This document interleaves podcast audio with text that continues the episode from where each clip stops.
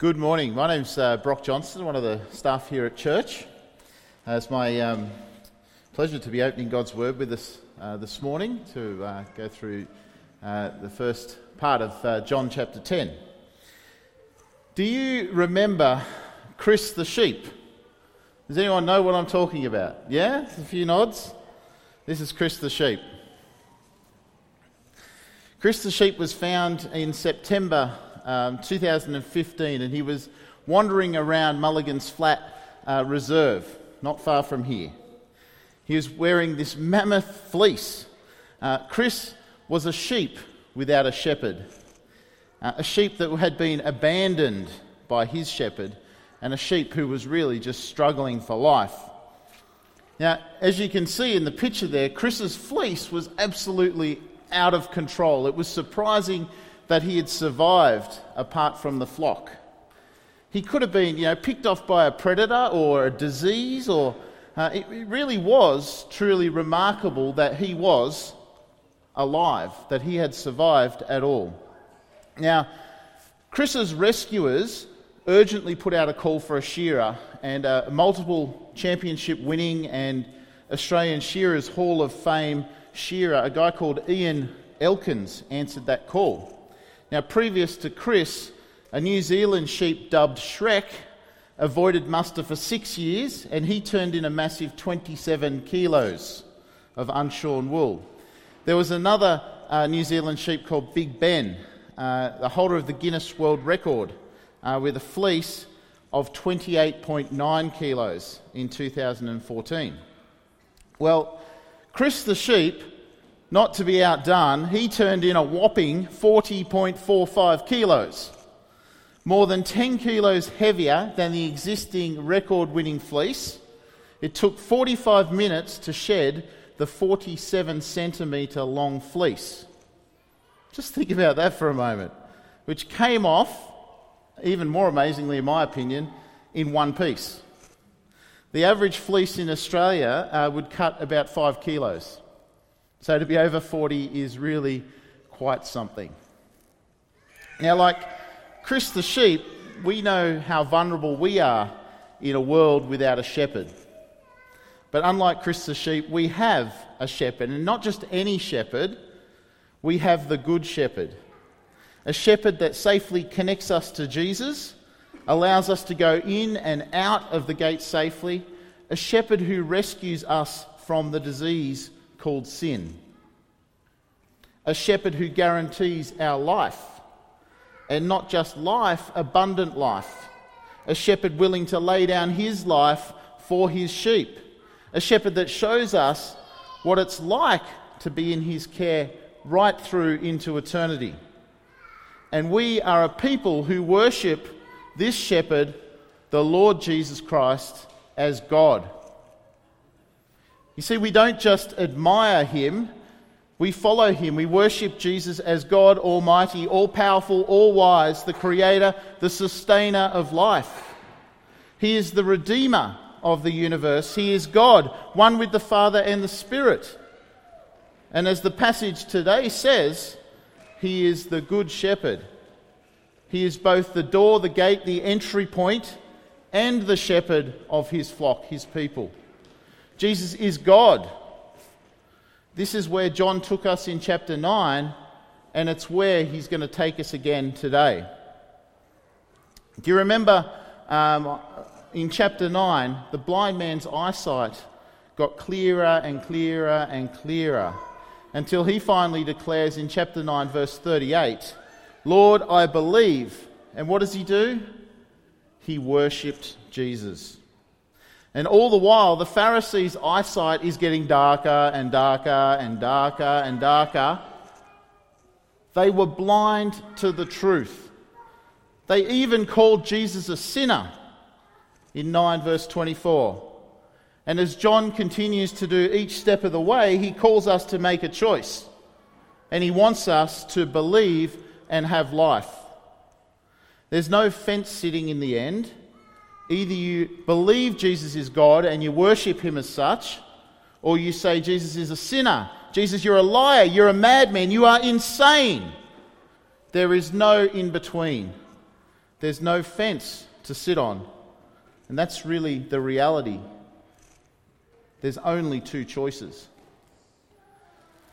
Now, today is not any different to any other day in John's Gospel. Jesus is out and about, and through and by his actions, he creates division because of his words. Many say he has a demon and is insane.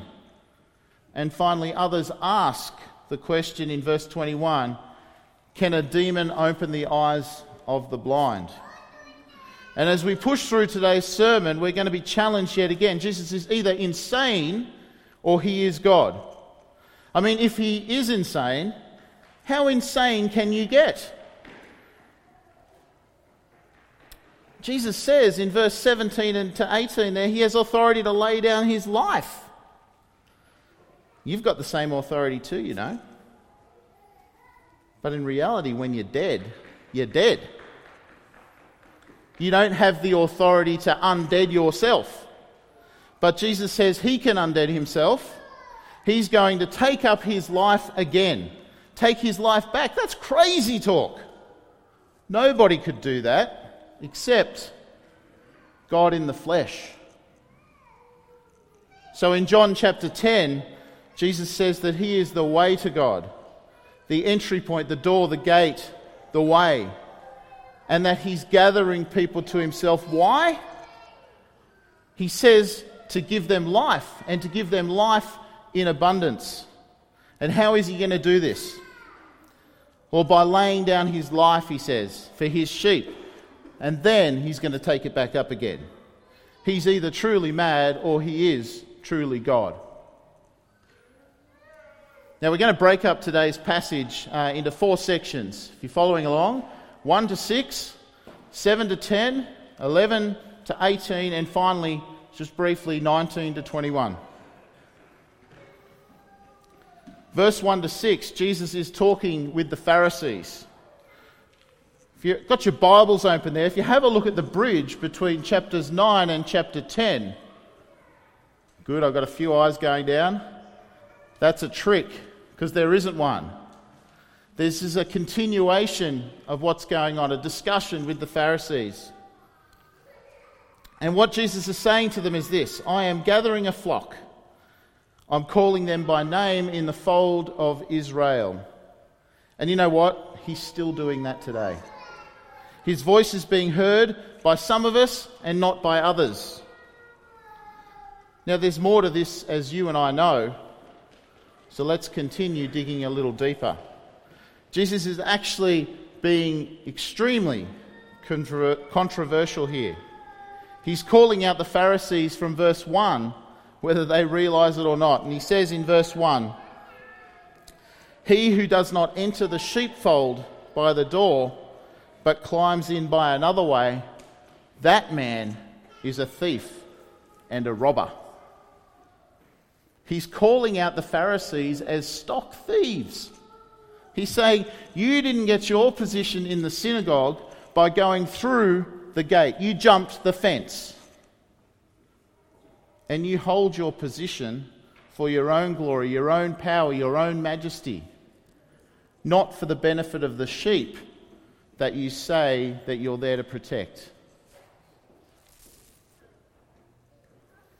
Jesus continues in verse 2 there, and he's saying, uh, To the one who enters through the door, without jumping from the fence. That person is the true shepherd of the sheep. And it's to that person the gatekeeper will open. Further to this, in verse 3, Jesus says that the sheep know the voice of the true shepherd, they hear his voice. You see, they can smell it, they can taste it, they can see it. Those sheep follow the true shepherd. He who enters by the door will follow Jesus. Now, while Jesus doesn't uh, identify himself um, directly with any of these characters in the first uh, section, the figure of speech there, I think it's clear from reading the passage and from we got the rest of the Bible kind of a way that he's referring to himself there. Verse 3 the sheep that hear his voice, he calls them by name and he leads them.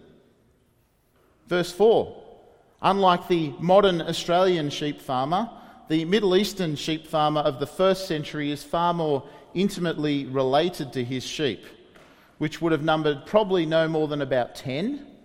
Uh, and each one of those sheep would have been known by the shepherd by name. And so, if knowing God is significant, then what's going on here, being known by God, is that much more significant, isn't it? Jesus continues in verse 5 that the sheep, they're not going to follow a stranger, but they'll flee from strangers because they don't know the stranger's voice. Now, John tells us that uh, the Pharisees did not understand this figure of speech. So, why did Jesus do this? Was it to test the Pharisees again? Was it to, to give them another chance? At the end of these six verses, the Pharisees saw nothing. They were still blinded by their sin. What do you see when you look at this passage? John says that they understood nothing. How will Jesus respond to the Pharisees, to you, and to me?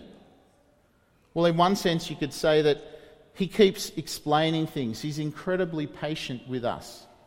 He continues to unpack things so that we understand in our thickness. And in another way, you might say, he also makes himself look uh, totally insane. We've seen this before. If we were to go back to John chapter 6, uh, Jesus said he is the bread from heaven. He calls himself a loaf of bread. And when the Pharisees get upset, beginning to argue with him, he says to them, If you don't eat me and drink my blood, you have no life in you. He makes the Pharisees gag.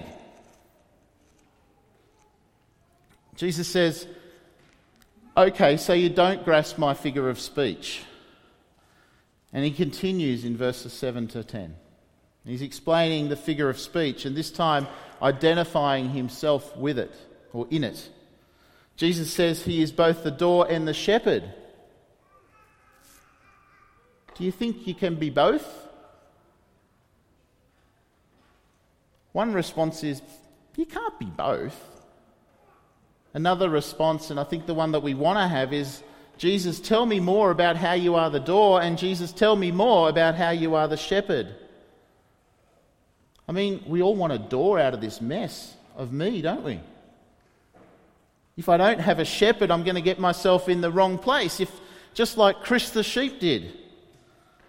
I long to have someone watching over me, guiding me. Without a shepherd, I'm going to get tangled up in bad stuff. My fleece is going to get unruly. I'll get taken down by a predator or a disease. Jesus is that door for the sheep. Jesus says that all that came before him have been pretenders, thieves and robbers, and guess what? The sheep didn't listen to them, did they? Jesus says in verse 9, I am the door. If anyone enters by me, he will be saved and will go in and out and find pasture. Anyone who enters by Jesus will be saved. Jesus is the one that connects us to God. He grants us safe passage before God the Father, before whom we could never stand apart from Jesus, the door. But more than this, Jesus gives us pastures, green, lush pastures with sweet grass, full dams, and they never run out. It's a picture, as we've constantly said in this series, of life that is good, life that can begin now, and life that goes on for eternity. Verse 10, Jesus says that he has come to bring life and life abundantly. Doesn't that kind of sound like John 14, verse 6, where Jesus says, I am the way, the truth, the life. No one comes to the Father except through me. It's the same idea. Jesus says, I am the door. If you trust me to be the door, I'm going to promise you two things. Number one, you're going to be saved, you're going to be safe. And number two, you're going to go in and out with me as your shepherd, with me as your guide, overseeing, watching over your life from now right through to eternity. Safety and plenty. That's what those who have their faith in Jesus receive. Safety and plenty. He says, life and life abundant. But what does this life abundant look like? Well, firstly, we're going to kill this one straight up. It's nothing to do with having lots of stuff. People with lots of stuff are often the most unhappy people. We've seen this. The pasture isn't stuff. Human beings are not like birds or bees or any other animal that hoards food. We have souls. We are made in God's image. And as a result, we want different things. We want beauty. We want people, relationships, peace. We want joy. We want satisfaction. These are the things that you can't quantify in stuff. In fact, the ones who often have the most stuff are the ones that generally struggle the most with the lack of these things. Abundant life is not about stuff, how much you can hoard or gather in your life. It's about peace with God, isn't it? It's got to be about knowing the one that you were made for. It's about going in and out into protection and pasture because Jesus is the door. Thank you, Jesus, that you are that door, that, that way to God. Thank you that you are the safe passage that we can use to come before God. In the next section, in verses 11 to 18, Jesus identifies himself on two occasions as the Good Shepherd. You'll note them in your Bible, 11 and 14. This is a title that belonged to God. If we were to jump to Psalm 23, the Lord is my shepherd, I shall not be in want. He makes me lie down in green pastures. And then if we jump across to Isaiah 40, verse 11, he tends his flock like a shepherd. He gathers the lambs in his arm and carries them close to his heart. He gently leads those who have young. This is the good shepherd here, isn't it? Listen to how tenderly he leads and guides and cares for his flock, his people, us. If we jump across to Psalm 78, Verse 71, once applied to David, is now actually applied to Jesus. It says, From tending the sheep, he brought him to be the shepherd of his people Jacob, of Israel, his inheritance. See, Jesus, once again, he's equating, equating himself with God by taking upon himself the titles of God as well as the Messiah of David's family line.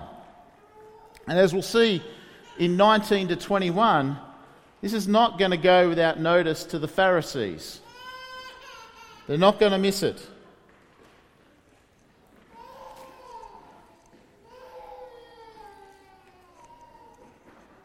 And so far, we've seen Jesus identify as the true shepherd, the door, the gate, the way, the only way to God. And that he's doing this uh, to bring not just life, but abundant life. Life that is good, life that can begin now, and life that goes on forever. But how is he going to do this? Well, I think in verse 11 to 18, he spells it out to the Pharisees and to us. He says, He is the good shepherd who is going to lay down his life for his sheep. Verse 11. Then in 12, he said, Jesus sets himself against the false shepherds and the hired hands, calling out the Pharisees again, explaining his relationship with his people like that of a shepherd with his sheep. But unlike the false shepherd or the hired hands, instead of running away from us, abandoning us when trouble comes, Jesus is going to lay down his life for his sheep, for us, his people. Because he knows his sheep and his sheep know him, the good shepherd. Throughout this section here, Jesus is clearly alluding right back to Ezekiel 34 God has entrusted his people to shepherd kings and rulers, or God had entrusted his people to shepherd kings and rulers who were responsible to care for the people of God. But instead, the people of God were found neglected and abandoned, like sheep without a shepherd, just like Chris the sheep in Mulligan's Flat. But unlike the shepherd kings that we see in Ezekiel 34, Verse 14 in John 10 tells us of a shepherd who knows us. I am, you are, known by name by Jesus, our good shepherd. But Jesus doesn't just stop there. verse 16, which is also written over the tombstone of a famous Scottish missionary and explorer, a guy called David Livingstone, says, And I have other sheep that are not of this fold.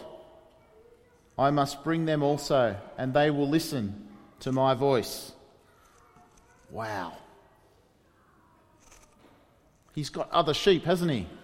Sheep outside this fold of Israel that he's talking to now, like a room full here, I hope. Isn't it wonderful that Jesus didn't just restrict it to the Jews? Jesus has flung wide the doors to all us scruffy, mangy, Chris like, Chris sheep like humans here in Canberra. Either he is truly insane or he is God. Let's go back to 14 again. How is he going to gather these people? Jesus, the shepherd, says he knows his sheep. He lays down his life for his sheep. You see, Jesus is as bound to his sheep as he is to the Father. And that means that as sheep, we can no more be lost than God can be lost from Jesus. Isn't that comforting? You sheep can no more be lost than God can be lost from Jesus. Our shepherd lays down his life for the protection and for the plenty, for us. But it could seem, this might seem pretty bleak that Jesus says that he will lay down his life because you know what happens when a shepherd dies? The sheep die. There's no protection, there's no guidance. The death of the shepherd is dangerous for the sheep, which is why Jesus says that nobody takes my life from me. I lay it down of my own accord, and if I'm going to lay it down, I will take it up again because I have the authority to do so given to me by my Father. The Father has said, Son, you're going to die, but you're going to come back because these sheep need you. The people of Canberra need you big time. Jesus says, When I give my life, I'm taking it back, which leaves us where we started in verse 19 to 21. We see two choices either Jesus is insane or he is truly God. And I think verse 21 is a great question to consider I'll throw it on the screen there. It's gone from my slides for some reason. I won't throw it on the screen. Follow along, verse 21. Others said, These are not the words of one who is oppressed by a demon. Can a demon open the eyes of the blind? Remember our key verse, uh, John uh, 20, verse 31. For these are written that you may believe that Jesus is the Christ, the Son of God, and that by believing you may have life in his name. Come to him as your door. Come to him as your shepherd for safety and for abundance. And come to him as your life.